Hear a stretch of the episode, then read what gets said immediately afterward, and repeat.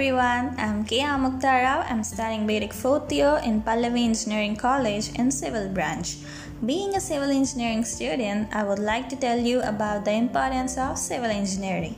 As we all know, civil engineering is related to construction, which is one of the basic needs of human beings.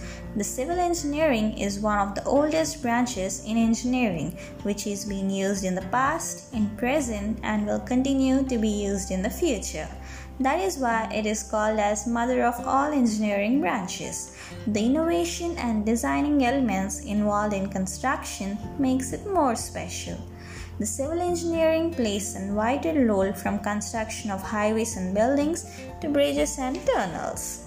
There are many constructions, monuments that act as landmarks to identify a particular place, country, etc. Like in India, we have Taj Mahal, which is one of the seven wonders of world that represents Agra, Gateway of India, Mumbai, Sun Temple, Konark, Orissa. In the same way, I would like to tell about Charminar, which is a famous monument of Hyderabad, Telangana. Charminar was built in the year 1591 by Muhammad Quli Qutub Shah, the fifth king of Qutub Shahi dynasty. Charminar is said as his first building in Hyderabad as his new capital.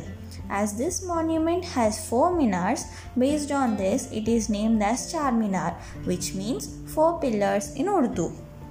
It was constructed in the center of the city in the memorial of eradication of plague, which is a deadly disease like coronavirus that was spread at that time. It is a square structure which is around 20 meters height at each side and minars at 56 meters height. The structure is made up of different materials like granite, limestone, mortar, marble, which is approximately 14,000 tons.